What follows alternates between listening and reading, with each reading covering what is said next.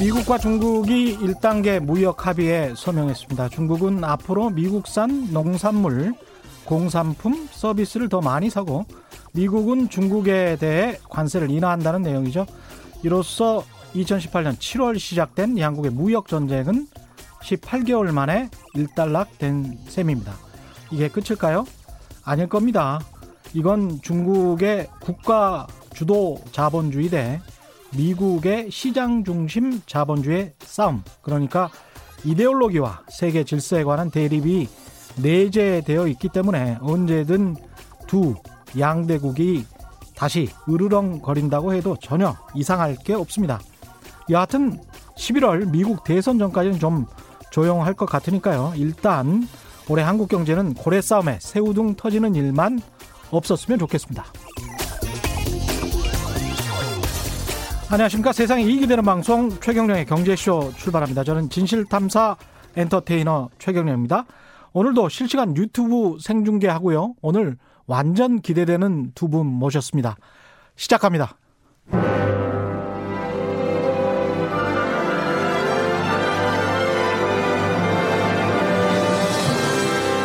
이슈 심화 토론. 우리 경제 핫이슈에 대해 최고의 전문가들을 모시고 여러 걸음 깊이 들어가 봅니다. 네, 청취율 조사 기간을 맞아서 유시민 작가의 이윤 야심찬 기획. 유시민 작가가 3편을 하셨는데 한 60만 명 넘게 보셨습니다. 오늘과 내일 이틀에 걸쳐 최고의 인기 연사 두 분을 모셨습니다. 그 이상 해 주시리라 간곡히 믿고 있습니다. 최고의 중국 전문가 분들이시죠. 전병서 중국경제금융연구소장 나오셨습니다. 안녕하십니까? 안녕하십니까? 예, 그리고 안유화 성균관대학교 중국대학원 교수입니다. 안녕하세요. 네, 안녕하세요. 예, 두 분은 서로 잘 아시는 사이시죠? 네, 여러 회의에서 자주 뵙죠. 예.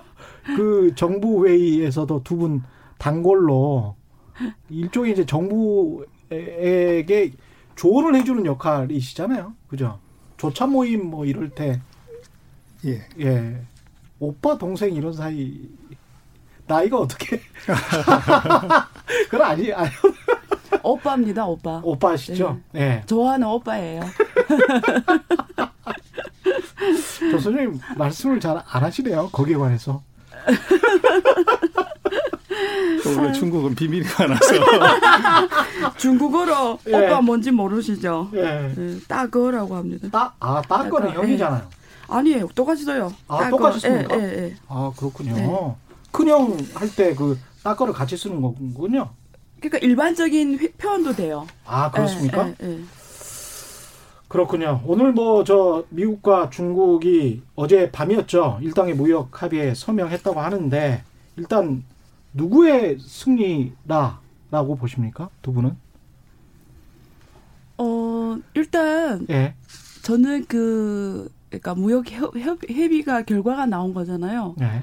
그럼 누구의 승리라고 묻는 것이 예. 의미가 있냐? 왜냐하면 서로가 이게 협상이니까 이익이 안 되면 사인을 안 했겠죠. 그렇죠. 그러니까 사인을 했다라는 거는 각자가 필요해서 했겠죠. 근데 어제 여기 한국 시간으로 2시 넘어서 이게 생방송으로 제가 CNN에서 봤고 한 1시간 20분 정도 진행이 됐어요. 근데 네. 그 전반적인 연출한 걸 보니까 트럼프는 확실하더라고요. 그냥 이 미국과 중국 간의 이 무역 협상을 딱 정치용으로 쓴다라는 게 더 확실히 들었어요. 원래 그렇잖아요. 네, 그러니까 딱 이 사람은 진짜 무역 적자에 관심을 두는 게 아니라 이것을 자기 정치 선거용으로 1단계 연출을 어제 어마어마하게 했죠. 사실상 그게 중국 류허 대표단들이 서 있는 곳조차 좀 창피할 정도로 굉장히 오랜 시간 연출을 해서 좀 난감하게 했고 그러면 그렇다고 해서 트럼프가 뭐 그렇게 또 중국 쪽에서 그렇게 제줬냐? 시진핑이 일단 안 왔잖아요.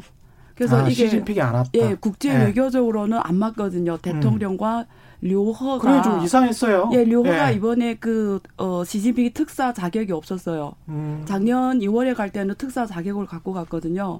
그러면 이야기가 좀 달라지는데 격이 좀 안 맞지 않습니까? 아예 안 맞죠. 근데 원래 특사 자격을 주면 맞을 수도 있었죠. 근데 특사 자격을 없어요. 그냥 류허 대표로 갔고요. 그래서 국제 외교적으로 보면 이건 굉장히 있을 수 없는 상황이 연출이 된 거죠.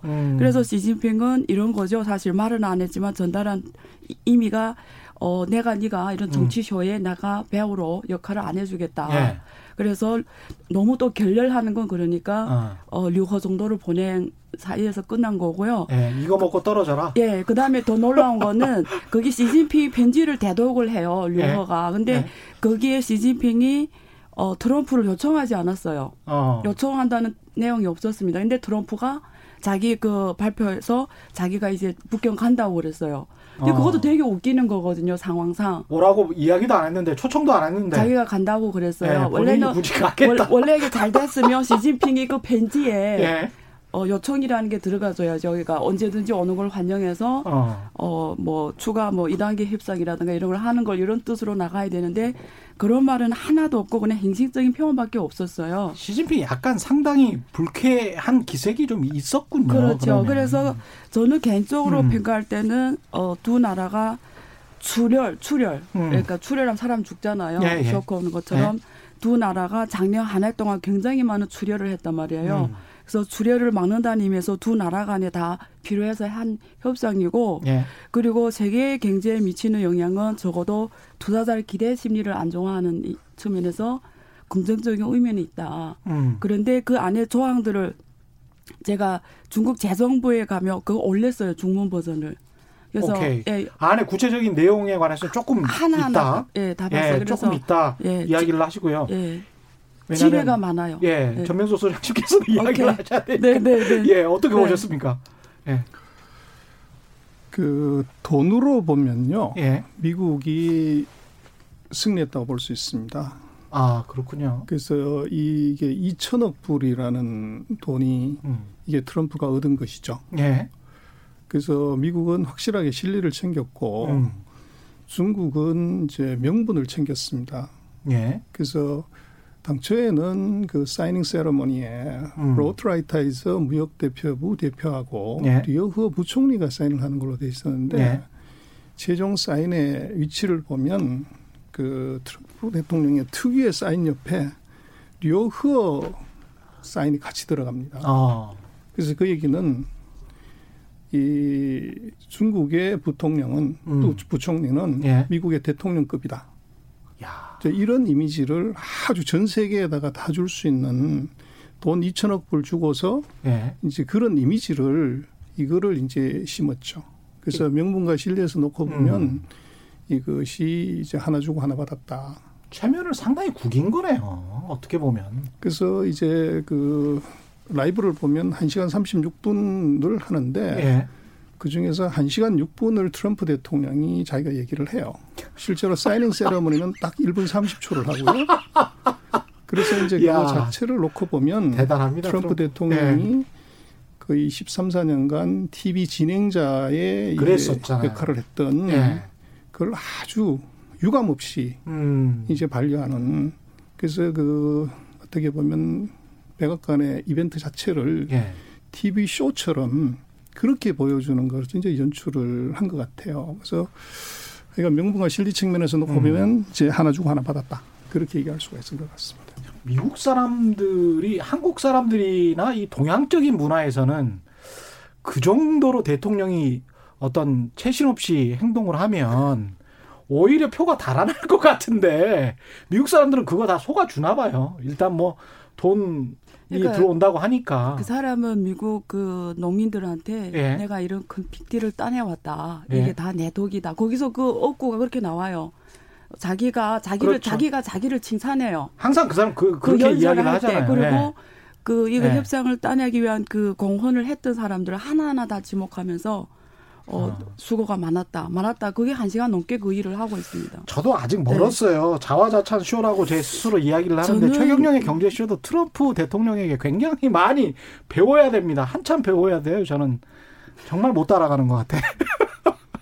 예. 저는 개혁이 굉장히 보기가 구차할 정도로 굉장히 그렇죠. 저 보고 사실은. 있는 자체가 난처했어요, 솔직히. 근데 그 동양적 사고에서는 네. 그럴 수밖에 없어요, 네. 그게. 예. 근데 그 사람은 선거용으로 그 쇼가 필요했던 거예요. 그래서 시진핑이 오기를 원했는데 일단은 안 갔고 그래서 말씀하신 대로 중국 쪽에서 류허 보내는 걸로 서로 주고받기를 한 거죠, 사실은. 내용 아까 지적하고 싶은 내용은 어떤 눈에 띄는 내용들이 있었습니까? 아, 그게 되게 많아요. 예. 뭐 그 길게 얘기할 수는 없는데 그 하나만 말씀드리면 예를 들면 거기서 거기 지식재산권 챕터가 전문 있잖아요. 예.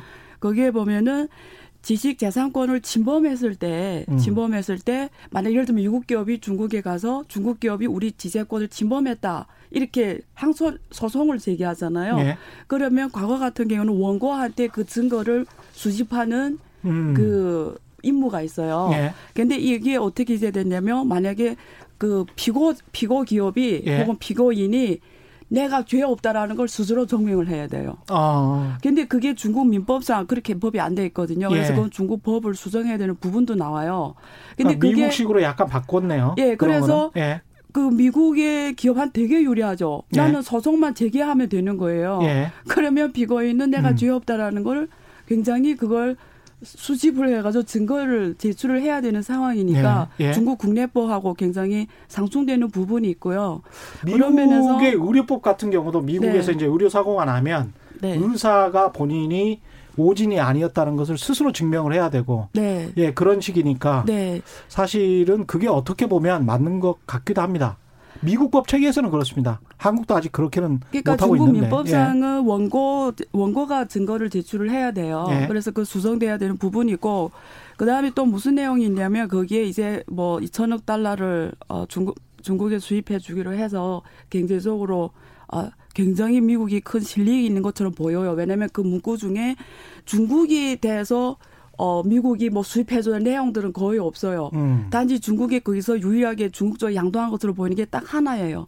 중국의 중국 국제금융공사가 미국에서 라이센스를 지금까지 못 얻었는데 그런 부분에 대해서 협조를 해주겠다라는 식으로 나와요. 이제는 그러니까 그 라이센스를 주겠다라는 거거든요. 그거는 전반적인 문구에서 그게 지금 중국 쪽에서 얻어간 것처럼 보이는 부분이 있는데 그러니까 2천억이 중국이 진짜 사줄 수 있냐가 지금 그러니까 우선 1단계 협의를 했으니까 다음 단계는 집행이 중요하잖아요. 그렇죠. 그런데 그 집행이 어떻게 보상되느냐가 다음 단계부터 시작되는데 그 보상 메커니즘을 맨 마지막 챕터에 나오는데 둘이 이렇게 세계 등급으로 이행 메커니즘을 만듭니다. 일단은 서절 그러니까 이게 장관급에서 혹은 장관급에서 서로 이렇게 니고시에이션 서조를 만들어서 6개월 한 번씩 같이 협상을 하자라는 게 나오고 그다음에 각자 양국의 사무실을 만들어요. 대표 사무실을. 그러면 그 사람들은 3개월 한 분기마다 만나는 걸로 돼 있고 그다음에 담당 그 공무원은 매월마다 체크하는 걸로 서로 나와 있는데 근데 웃기는 게 이게 어떤 상황이냐면 축구를 차는 사람들이 쟤네끼리 서로 넣냐 안 넣냐를 모니터링하는 계획이 된 거예요. 그래서 문구 중에 뭐가 있냐면 이런 게 있어요.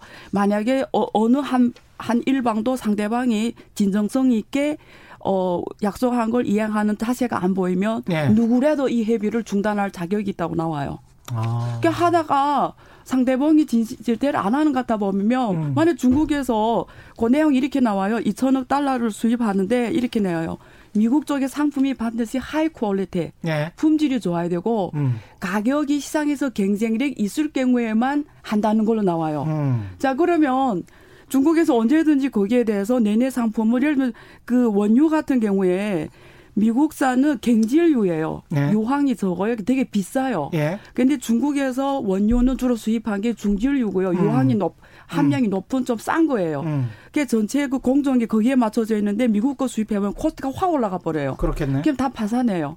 그러면 어떻게 해요? 수입 못하죠. 그러니까 이런 것들을 중국 쪽에서 내내 거는 경쟁력이 없다 이렇게 안 하면 사실상 수입하기 힘든 상황이 연출이 될 수도 있죠. 앞으로 집행 단계에서 차차 두고 봐야 될 것 같습니다. 굉장히 어려운 액수죠. 실제 할 수 있냐는 다른 문제죠, 사실은. 전 소장님께서는 내용 중에 좀 눈에 띈다 하는 내용이 어떤 게 있었습니까?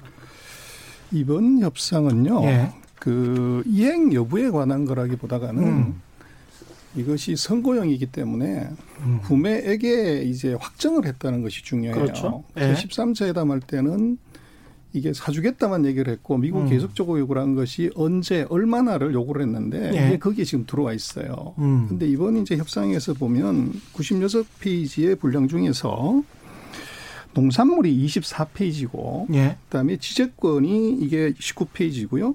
그리고 제일 중요한 무역 확대가 17페이지예요. 예. 그렇게 보면 미국이 이번 협상에서 뭐를 포커스했냐고 그러면 농산물 수입에 포커스한 거예요. 그렇군요. 그래서 이 농산물 수입은 왜 이렇게 포커스를 하냐고 그러면 이것은 트럼프의 표하고 관계가 있어서 그렇습니다. 그래서 미국의 경우는 공화당은 오일, 방산, 그리고 그 농업, 예. 그리고 이제 자동차. 이게 이제 주 효심 지역인데 예. 예.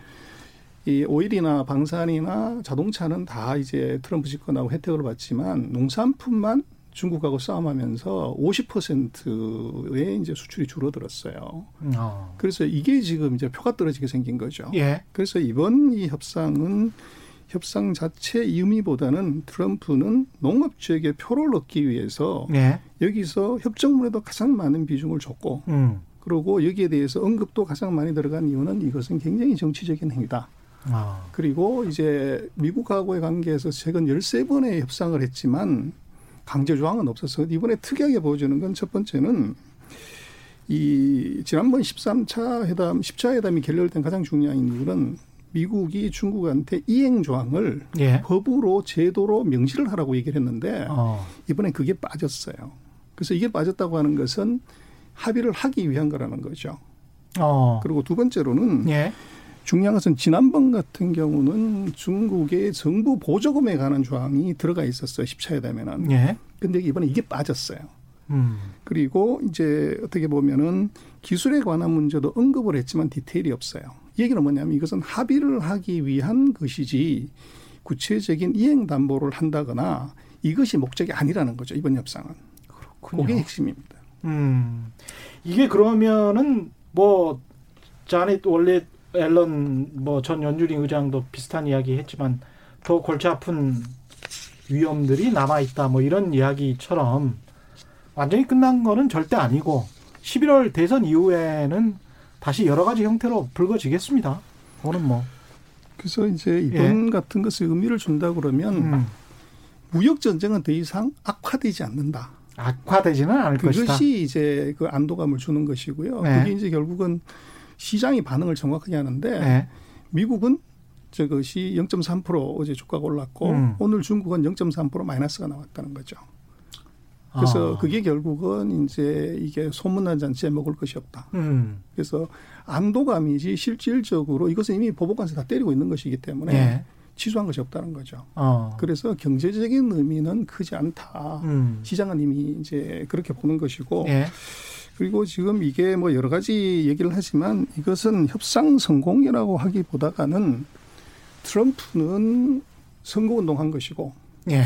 시진핑 주석의 경우는 2020년이 중국은 이제 100년의 약속을 국민들하고 한 소위 말하는 소강사회 중진국 건설이라는 것을 시진핑 이제 임기 4차 년대에 반드시 달성을 해야 되는 문제가 있기 때문에 시진핑 입장에서는 금년도 GDP를 맞추기 위해서는 미국과 싸우는 것이 절대로 유리하지 않다. 이제 그게 어떻게 보면 이게 핵심이고 그래서 제가 볼 때는 무역 전쟁은 이것으로 끝이고 예. 이제 계피에서 산으로 갔더니 늑대가 튀어나오는 그래서 2단계 협상은 이것은 기술 전쟁, 금융 전쟁에서 지금하고는 이제 게임이 안 되는 정도의 더 난해한 협상이 기다리고 있다. 그렇게 봐야 될 것 같습니다. 예, 안유화 교수님도 비슷하게 네, 그러니까. 예. 뭐 우리 처음부터 이야기를 했지만 예. 그 중미 무역 전쟁의 본질은 기술 패권 싸움이라고 항상 그런 이야기를 하잖아요. 예. 그래서 그 중에 그 2단계 이제 트럼프가 2단계에서 끝나겠다고 하잖아요. 그래서 2단계가 바로 지금 자기가 날아가서 2단계 협상하겠다 지금 그러고 있는 것 같아요. 그래서 그 뜻은 2단계 역시 정치 선거용으로 지금 쓰고 있는 거예요. 예. 2단계도. 그러니까 1단계도 말씀하신 것처럼 표를 얻기 위한 그게 어제 낱낱이 보여줬잖아요. 한 그렇죠. 시간 넘게. 예. 그래서 근데 2단계도 지금 트럼프가 선거용으로 북경에 날아가서 자기가 이렇게 열심히 한다라는 걸 보여주면서 투표를 받으려고 하는 거죠. 그래서 그러니까 철저하게 트럼프한테는 2단계까지도 정치 선거용 그 이상 그 이하도 아니다. 그런데 예. 그 2단계 협상하려면 지금 트럼프가 생각하는 게 관세예요. 관세. 그렇잖아요. 관세가 예. 지금 이번에 12월 15일에 1,600억 조금 안 되는 그거에 대해서 그거는 지금 이번에 400억하고 바꾼 거잖아요. 예. 취소하는 조건으로. 그리고 9월 1일에 매긴 1,100억에 대해서는 7.5%로 낮춰졌고요. 그런데 예. 그 전에 매긴 500억 달러와 2,000원, 2,500억 달러는 아직도 25% 관세가 남아있죠. 예. 그래서 그 25% 남아있는 2,500억 달러 가지고 2단계 협상을 하겠다라는 거잖아요. 그러면서 그 관세라는 게 무역이잖아요. 예. 그래서 이런 무역 전쟁은 계속 될 수밖에 없지만 관세가 계속 그걸로 트럼프는 머리가 전술적인 사람이지 전략적인 사람이 아니거든요. 예. 트럼프는 전술적인 사람이거든요. 그래서 예. 길게 몰게 보지는 못하죠. 절대 예. 그렇게 안 보는 사람이죠. 그래서 예. 단순하죠. 그래서 관세를 계속 때리면서 압박을 놓고 이 압박이 안 되면 또 저 압박을 놓고 저게 안 되면 이런 식이죠. 그것도 환율을 이용한 케이스가 거기에 있고요. 그래서 예. 2단계 역시 관세 싸움을 계속 할 거예요. 지소하느니 마느니 하면서. 그래서 그거 역시 투표로 최대한 끌어올리기 위해서 트럼프가 또 1년 내내 절을 할 거예요. 그래서 이 이슈는 계속 지속이 될 거예요. 그렇죠. 네. 네. 2493님 수업 듣던 두 교수님이 두 분께 또 다 수업을 듣는 학생이 있군요. 두 교수님이 같이 나오셨네요. 와우, 운전하다 회원 가입했습니다. 최경령의 경제쇼 파워풀하네요. 고맙습니다. 이중기님, 이런 게스트분들 말씀 1시간여 듣는 최경령의 경제쇼 최고입니다. 내일도 나오십니다. 예, 기대해 주십시오. 사분사분하다님, 근데 트럼프가 재선되면 과연 고삐를 늦출 것인가? 요거는 대부분 늦추지 않을 것이다. 더 몰아칠 것이다. 그런 이야기들이 많던데 어떻게 생각하십니까? 이제 이렇게 볼 수가 있을 것 같아요. 중국이 트럼프의 낙선 운동을 하는 것처럼 보이지만 실제로는 중국은 트럼프의 당선을 기대하는 쪽이다. 이렇게 볼 수가 있어요. 그래서 그게 왜 그러냐 그러면 예. 이 민주당의 주 표밭이 중심 세력이 바로 실리콘밸리하고 월스트리트입니다. 예. 그리고 이제 공화당은 전통산업지역이고요. 그렇죠. 그래서 지금 사실은 중국의 입장에서는 공화당의 전통산업과 같이 싸움하는 것이 월등히 유리합니다. 그래서 최근 이제 20개월 동안 치고받았지만 작년 같은 경우에 그 무역전쟁이 가장 가열됐지만 미국이 중국으로 수출하는 건 20.9% 줄었고요. 예. 중국이 미국으로 수출하는 건 12.5% 줄었어요. 아. 그래서 전통 제조업에서 붙으면 중국이 그렇게 불리하지 않다는 거예요. 그러나 예. 이 중국의 치명적인 아킬레스건 두 개를 꽂으라면 첫 번째가 ICT고 예. 두 번째가 금융입니다. 그래서 아, 예. 민주당이 집권했을 때 기조적으로 중국을 압박하고 저것을 굴기를 막아야 된다고 하는 것은 이건 국가적인 과제인데 그렇죠. 지금 보는 이제 제조, 방산, 뭐 무역 이런 걸로 압박하는 것보다도 ICT 기술로 그리고 금융으로 갖고 들어가면 이것은 지금 공화당이 갖고 있는 그 칼과는 상대가 되지 않습니다. 그래서 일본이 어떻게 1985년에 이 항복을 했냐 그러면 예. 그것은 미국의 금융의 칼에 맞아서 이것이 항복을 한 것이지 예. 무역은 아닙니다. 그래서 85년 이후에 2018년까지 일본의 대미 무역 흑자는 줄어든 적이 없어요. 그래서 지금 미국으로 놓고 보면 2단계의 정말로 진검승부는 결국은 기술과 금융으로 가는데 그것이 트럼프가 만약에 탈락을 하게 된다 그러면 중국은 훨씬 더 어려운 상대를 만나게 된다. 그렇게 보십니다.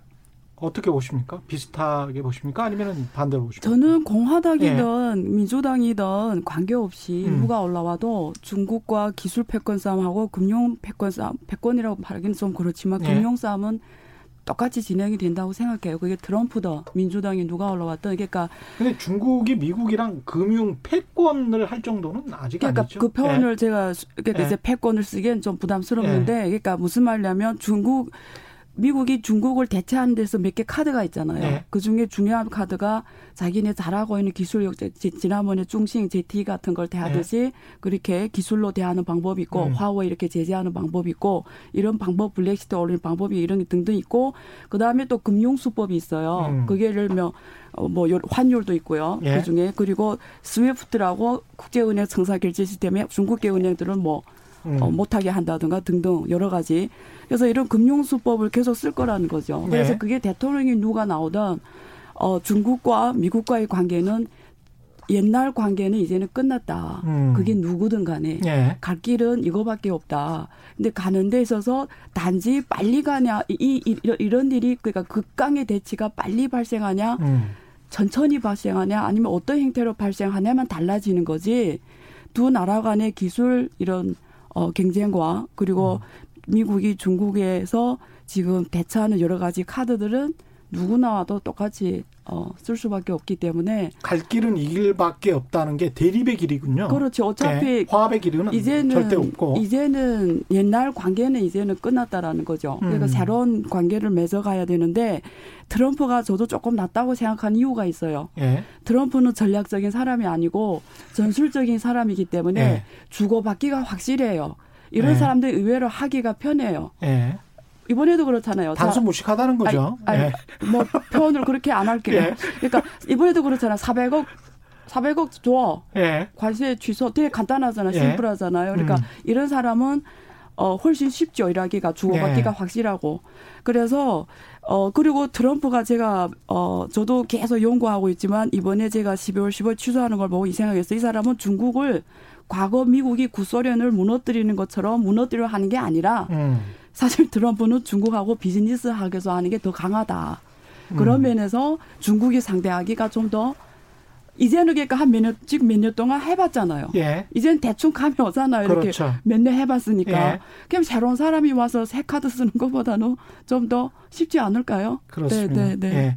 미중 고래 싸움 이야기가 너무 재밌는데 트럼프 대통령 입장에서는 대선과 표를 의식해서 이렇게 빨리 진행을 했다. 빠른지 뭐 늦은지는 모르겠습니다만 자신의 스케줄대로 진행했다라고 하면 중국 시진핑 입장에서는 어떤 중국 경제가 지금 별로 좋지 않으니까 받아들인 거 아닌가 이런 생각도 할 수 있겠는데 어떻게 보십니까? 충분히 그럴 수가 있는데요. 네.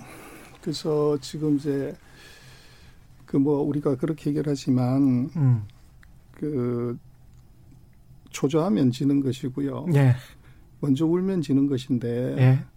지금 제가 볼 때는 트럼프가 이제 중국을 쫓아가서 2차 협상을 한다고 그러면 그것은 누가 진 거냐는 그 이제 보여지게 됩니다.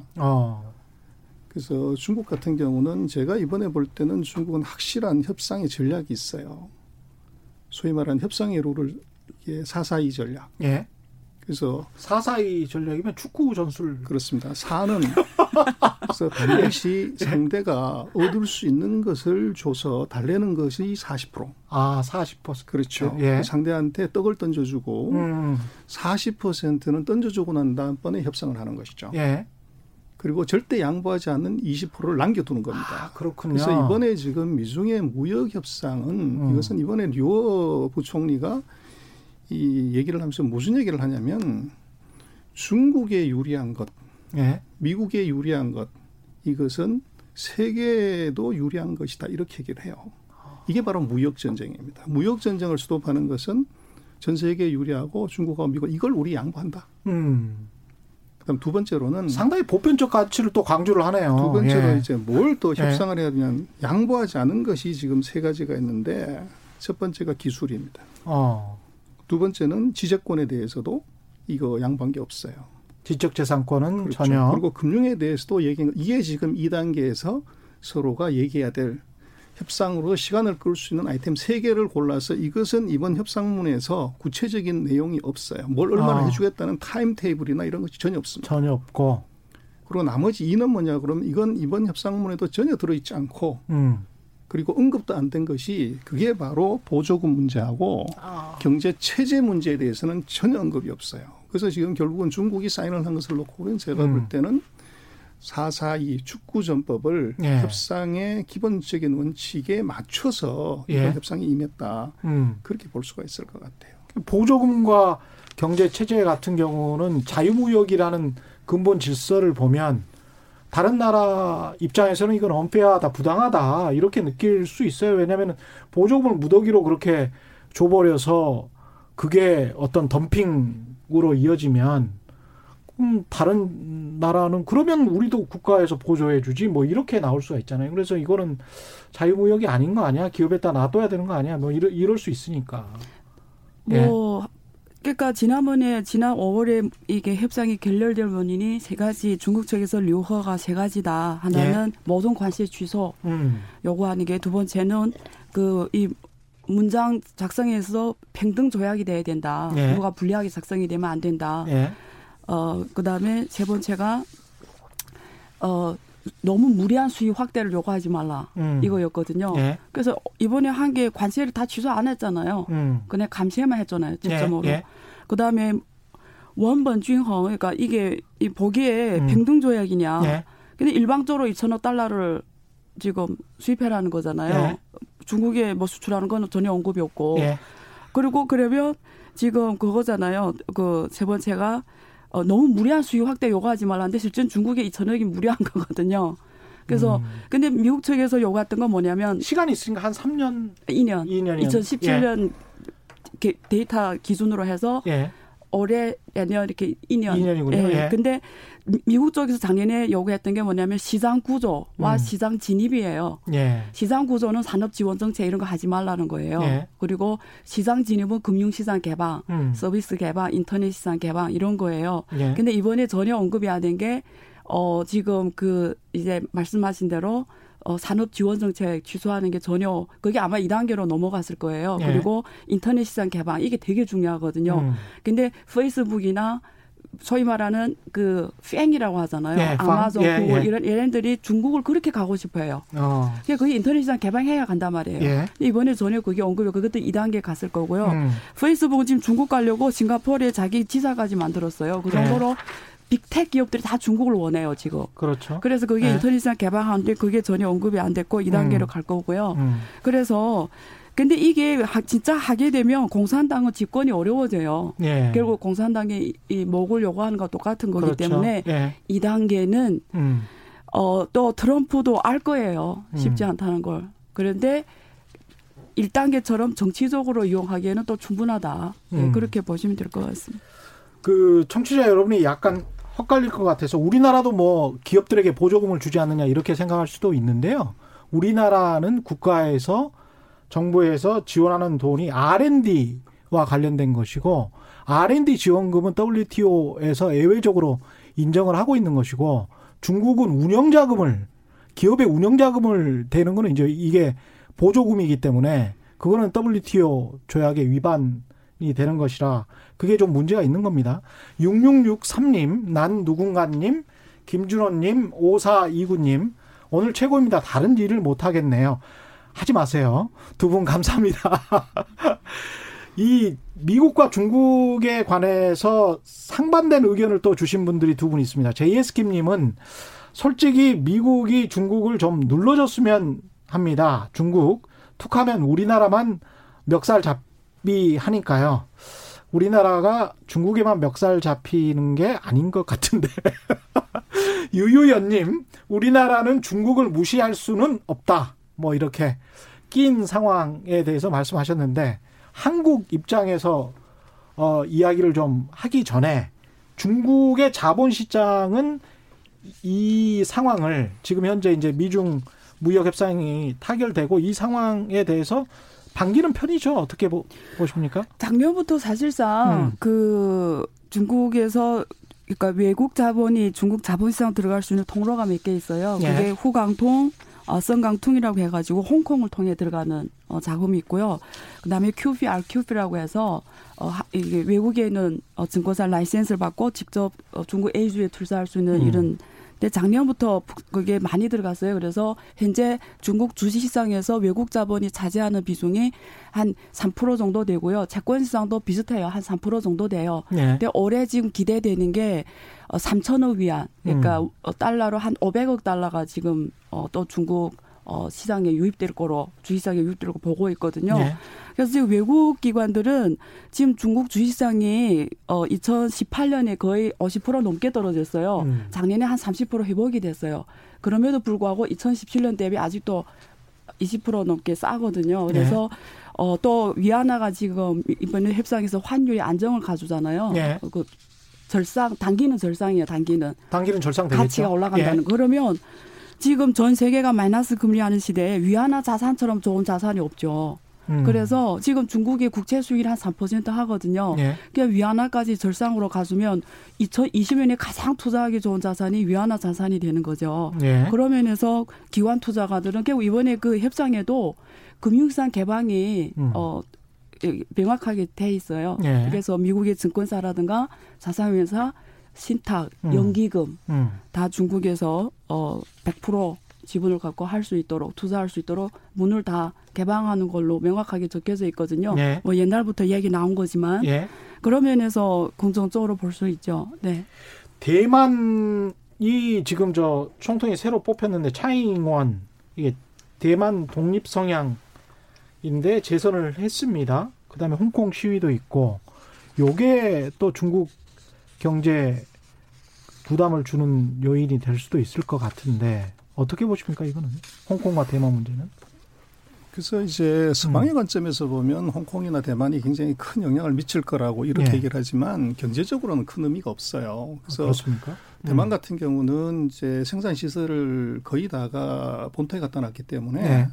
저것은 선거에서 이겨서 반중이 심해지면 심해질수록 우리가 사드 사태 때 한국 기업이 당한 것과 똑같은 그런 제재를 가했을 때 대만이 견디기가 대단히 어렵다. 예. 그래서 경제적인 의미로 그런 것은 이제 중국이 액션을 취했을 때 피해는 대만이 크게 보기 때문에 세게 나가기 어려운 점이 있고 홍콩의 경우는 이 금융과 교역 기능이 가장 중요한데요. 예.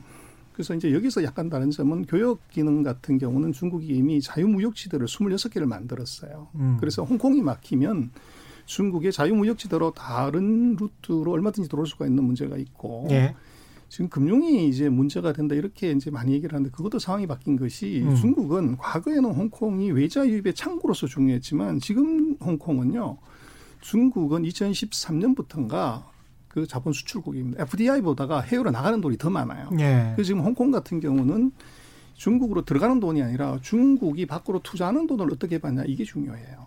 예. 그래서 금융의 측면에서 놓고 보면 그 이니셔티브를 홍콩이 지고 있는 것이 아니라 중국 본토가 지고 있다. 돈 가진 자가 네. 갑이라는 거죠. 그래서 지금 홍콩 같은 경우는 시위가 좋은지 암잔하긴 하지만 왜 중국이 이제 무력 진압이나 한방에 이제 진압할 수 있지만 안 하냐 그러면 결국은 홍콩의 자영업자들, 이제 민초들의 경우들은 주 생활이 이제 관광을 통한 수입이 많은데 지금 이제 소외 사태가 길어지면 길어질수록 제가 볼 때는 장갑차보다는 월등히 유리한 것이 관광버스입니다. 네. 그래서 이 중국 본토인들이 홍콩으로 여행 가는 거 전체 관광객 60에서 70을 차지하기 때문에 이걸 막아버리면 자영업자들의 생활이 궁핍하게 되고 이것이 길어지면 길어질수록 이 안에서의 분열이 생긴다는 것이죠. 그래서 중국은 저것이 이제 시간을 계속 끌어서 안에서 제풀에 떨어지게 하는 전략을 쓰고 있는 게 아닌가 싶고 그리고 이제 중국의 입장에서 놓고 보면 홍콩 시위는 미국의 중요한 인권 문제라고 하는 카드로서는 준 것이지만 홍콩의 문제 자체는 이것은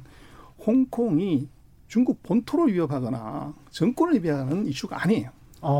그래서 이것은 홍콩 안의 문제이기 때문에 740만 정도 되는 작은 도시의 문제이기 때문에 중국의 입장에서는 이것이 나쁜 점은 시간이 끌면은 이것은 홍콩이 스스로 떨어질 가능성이 있고 반면에 미국의 협상의 카드로서 이것을 줬다는 것. 이것은 굉장히 중국이 뼈아프게 생각한다. 그래서 경제적으로 놓고 보면 지금 홍콩이나 대만 사태는 정치적으로는 미국이 중요한 카드로 쓸 수 있는 건 있지만 경제적인 충격은 별로 크지 않다. 그렇게 볼 수 있습니다. 장갑차보다 더 막강한 것은 관광버스다. 이니셔티브는 중국이 쥐고 있다.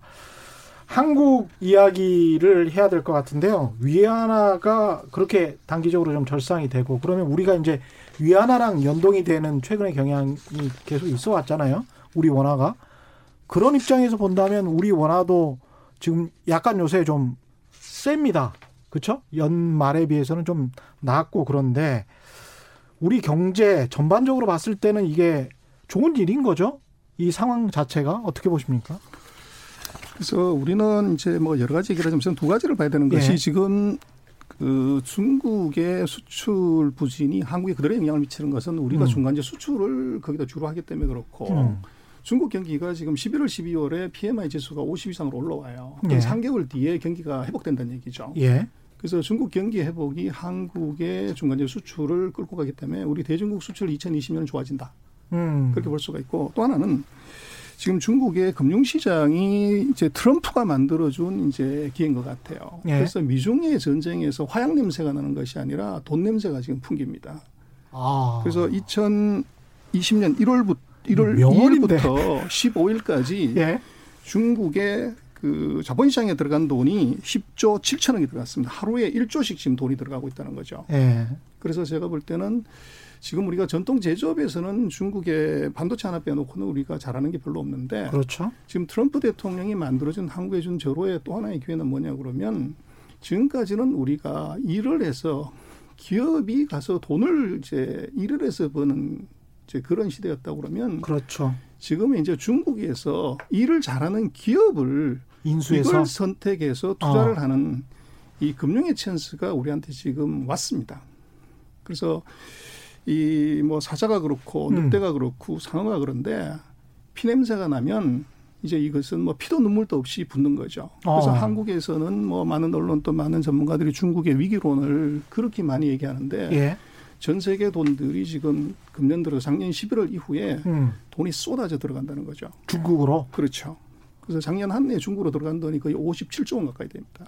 거기에 우리 돈도 좀 있습니까? 당연히 있죠. 아. 그래서 그렇게 놓고 보면 중국의 이 이번 사태로 주는 뭐 기회는 말씀드린 이제 전반적인 그 무역 전쟁의 안정이 한국의 중간재 수출을 도와서 작년보다는 훨씬 더 좋은 아마 수출의 플러스 효과가 나타날 것이고 또 하나 더 중요하게 말하는 것은 미중의 전쟁이 금융 전쟁으로 붙으면서 한국한테 그 돈을 일하게 해서 돈 벌 수 있는 기회를 우리한테 줬다. 예. 이제 그걸 2020년에 우리가 볼 수가 있을 것 같습니다. 미중 무역 전쟁에서 화약 냄새가 나는 게 아니라 돈 냄새가 난다. 그렇죠. 되게 좋은 표현이고요. 예. 그 트럼프가 딱 중국하고 하고자 하는 게 비즈니스거든요. 예. 그래서 지금 남은 비즈니스가 트럼프 보기에는 중국에서 제일 돈 버는 게 인터넷이에요. 뭐 봤잖아요. BAT제. 예. 인터넷 인구가 10억 명이 넘잖아요. 중국은. 그래서 인터넷하고 금융에서 미국이 제일 돈 많이 벌 수 있잖아요. 예. 그래서 이 두 문을 열어라는 거잖아요. 예. 그러니까 확실하게 돈 벌려고 지금 하는 거고요. 확실하게. 그거는 저도 굉장히 동감하고. 근데 한국의 측면에서 말씀드리면 그 이제 대만도 나왔고 홍콩도 나왔지만 아세안 네마리용. 예. 아세안 네마리용이 과거에 중국이라는 이 기반을 활용해서 아시아 네마리용이 된 거예요. 그런데 예. 그 관계가 2013년 이후로 사실 없어졌어요. 그럼에도 불구하고 한국은 그리고 대만도 그렇고 계속 중국과 중간재 수출 중심의 이런 경제 무역 관계를 갖고 왔단 말이에요. 예. 근데 이건 시대의 흐름에 안 맞아요.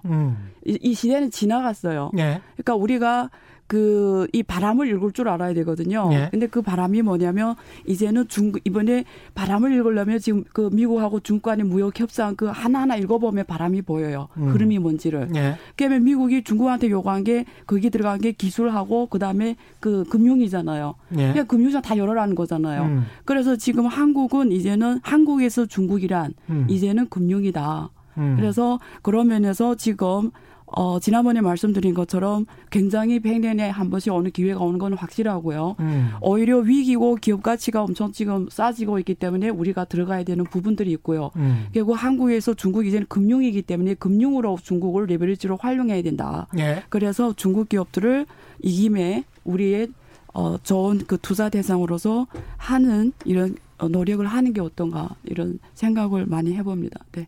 예, 두 분 말씀 계속 듣고 싶은데 시간이 한정돼서 오늘은 일단 여기까지만 해야 될 것 같고요. 김태관님, 전병서, 안유화 교수 두 분 모두 금융으로 중국에서 돈을 벌자는 의견이시다는 말씀이셨고요.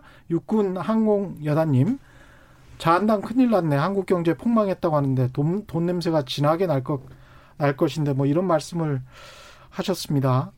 그 8826님은 최경령의 경제쇼 팟캐스트가 지난 금요일 이후 업데이트가 안 되었던데 어떻게 된 건가요? 이건 좀 알려드려야 되는데 저희가 프로그램 코드가 바뀌어서 그렇고요. 다시 한번 검색을 해보시면 다 올라가 있습니다. 일단은 오늘은 여기까지. 내일 다시 나오셔서 이야기를 하셔야 되니까요. 지금까지 전병서 중국 경제금융연구소장님 그리고 안유화 성균관대학교 중국대학원 교수와 함께했습니다. 고맙습니다. 네, 감사합니다. 감사합니다. 예, 오늘 준비한 최경령의 경제쇼는 여기까지입니다. 저는 KBS 최경령 기자였고요. 내일 4시 10분에 다시 찾아뵙겠습니다. 지금까지 세상에 이익이 되는 방송 최경령의 경제쇼였습니다.